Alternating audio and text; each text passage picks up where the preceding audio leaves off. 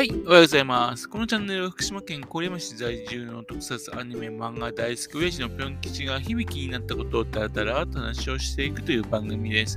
そんな親父の独り言をお聞きになりまして、もしもあなたの心に何かが残ってしまったらごめんなさい。悪気がなかったんです。不幸にもこの番組に興味を持ってしまったら、ぜひ今後もごひいきのほどよろしくお願いいたします。そんなわけで、だらだらと行かせていただきます。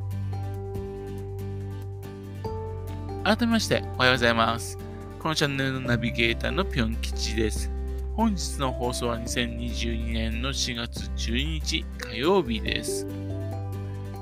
本日は第44回目のお話となります。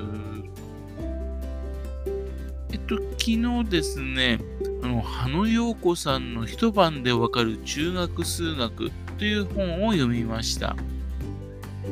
講談社が出しているブルーバックスっていうあの科学のね、関係の新書本のシリーズの本です。昨年9月にね、出していたようですけどね、えっ、ー、と、今回初めて読んだわけですね。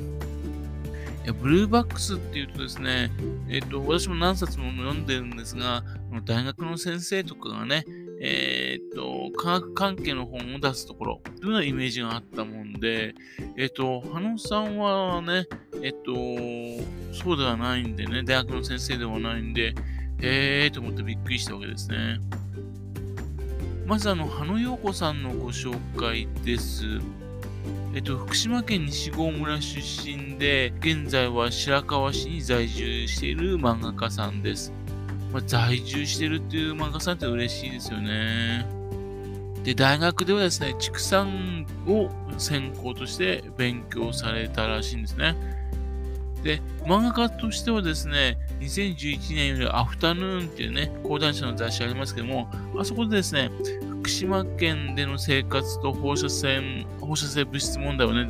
題材にしたね、えっと、科学的見地が描いた始まりの春シリーズを発表してます。非常にいい漫画ですんで、もしもね、えっ、と、読んだことがない人いましたら、ぜひ読んでほしいなと思います。で、その後ですね、格闘漫画のアイアンスノーというのをね、出しております。で、それを描くためにですね、フルコンタクトの空手、そちらの方に入門して、えっ、と、現在2020年の時にはね、えっ、と、緑帯だそうですよ。その羽野陽子さんですが、ね、あの、家庭教師歴が15年だそうで、えっ、と、数学が苦手な女子生徒をね、担当するのが多いっていうことで、今回ですね、まあ、実際にその経験からどこでつまずくかなーっていうね、中学、数学ね、それを題材にして、えっ、と、このような形で本にしたわけですね。というわけで、えっ、と、現在中学生、あるいは、えっ、と、中学数学でつまずいた人、向けに書いた漫画です。というわけで、漫画って書いたっていうのがね、ちょっと大事なポイントで、よくあるこういったタイプのの漫画めかしたね、あの本があったりします。難しいことをね、まあそのただと書いてあって、そしてあとそれで、あとはイラスト的に漫画を扱うっていうタイプの本ですね。それは漫画のイラストのやつは確かにいいんだけれども、ところが肝心のその中身の方がね、伴ったやつがあるんですが、この作品を読んだところですね、ちゃんと漫画がストーリー立てになってるんですね。っていうんで、えっと、漫画の方の方もちゃんと読まないとわかんないって感じになってて、面白いなと思いました。でストーリーもね、ちゃんと一冊のね、漫画になるようになってましてね、家庭教師と中学生の成長物語となってましたね。それもさすがって感じで思いましたね。というわけで、え福島県をね、こう、テーマにしてることを書くことが多い漫画家さんなんで、非常にずっと着、うん、注目してるんですね、この方ね。特にあの、始まりの春シリーズなんですが、えっ、ー、と、やっぱり大学で学んできた畜産という知識を使ってですね、本当に、ね、原発事故で悩んでる福島のね、畜産業の方の姿を描いていました。そしてあと、畜産に関連してね、若い人たちのね、苦悩、それからと、これからそれに原発事故なんかなんかに負けないぞっていうね、そう意気込み、こういったのを描いててね、いや、すごいなと思いましたね。若い人にね、ぜひ読んでほしいなと思ってました。そしてですね、えっと、この作品なんですが、作者の人は単にね、自分がなんていうの、本で読んだり、新聞読んだりとかして集めた知識じゃなくて、実際は大切だろうっていうんで、その原発事故によって被害に遭った地域についての、そちらの方の女性のお手伝いみたいなやつ、そちらの方に参加してね、そして、そういう経験のもとにして描いてるんですよ。そのためですね、あの、原発地域の人ならば分かるようなネタなどもですね、ちょろちょろっとね、忍ばせてあってね、っていうので、えっ、ー、と、へえ、すごいなと思ったんですね。評価が高かった本なんですが、まあ、原発事故のね、あのー、話題が減っていくに合わせて、この本もちょっと手に入りにくい状況になっているのはね、非常に残念なんですね。で、続きましてね、あの、アイアンスノーの方はですね、なんかめんどくさい空手好きな高校生とですね、えっと、ちょっと、ちょっと年上のね、小料理屋さんのおかみさんのね、恋愛を中心に描いてます。っていうんでね、えー、ちょっとエロっぽいところもあると面白いなと思いましたね。それでいて、そんな風な恋愛が中心かなと思いつつ、えっと、空手家同士のね、対決っていうのを描いてましてね。そして何と言ってもね、面白いなと思ったのが、この背景となっているその街ですよね。怪しい宗教団体がね、登場してきたりするんで、まあ、加盟となってるんでね、ちょっとね、えー、そういう残念なところあるんですが、まあ、面白いなと思いましたね。ストーリーのなんか作り方とかそういうのを読んでね、いや、これ作者の方はね、主人公のようにめんどくさいやつだなと思いました。いや、こだわりがね、それが面白かったです。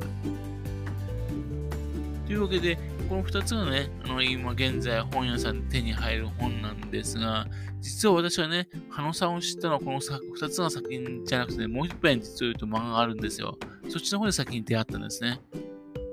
その作品っていうのがなんと、白河市のご当地ヒーロー、ダルライザーの同人誌なんです。ダルライザービギニングですね。えっと、ダイス結成秘話という本です。ダイルライザーのね、話をね、盛り上げるですね、えっ、と、ダイルライザーの敵であるダイスたち、それはいかに結成したのかを描いている作品です。ダイスっていうのはですね、完全な悪ではなくてですね、ダイルライザーと違う形で地元の人たちを幸せをもたらそうとしているね、人たちなんですよね。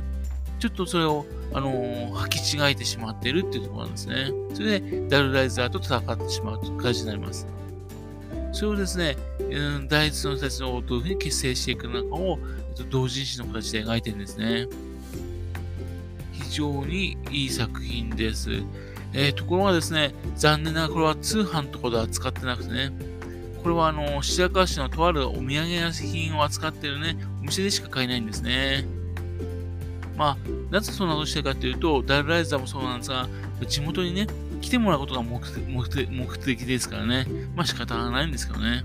でもまあ、えっ、と、ハノさんの漫画に興味ある人は、ぜひともね、読んでほしい作品なんですね。またもちろん、ダルライザーファンにとっても、ぜひ読んでほしいなと思ってます。以前ね、ダルライザーの中のワチさんに、えっ、と、そういうふうにね、始まりの春の作者の春野子さんで、えー、どうして、どんな人なんですかってお尋ねしたことなんですよ。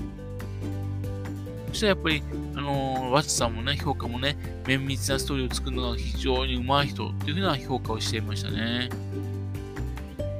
こんな風な本の他にもですね、また変わった本としましては、えっと、白河市の人たちの子供たちがね、えっと、副読本として読んでいる本があるんですね。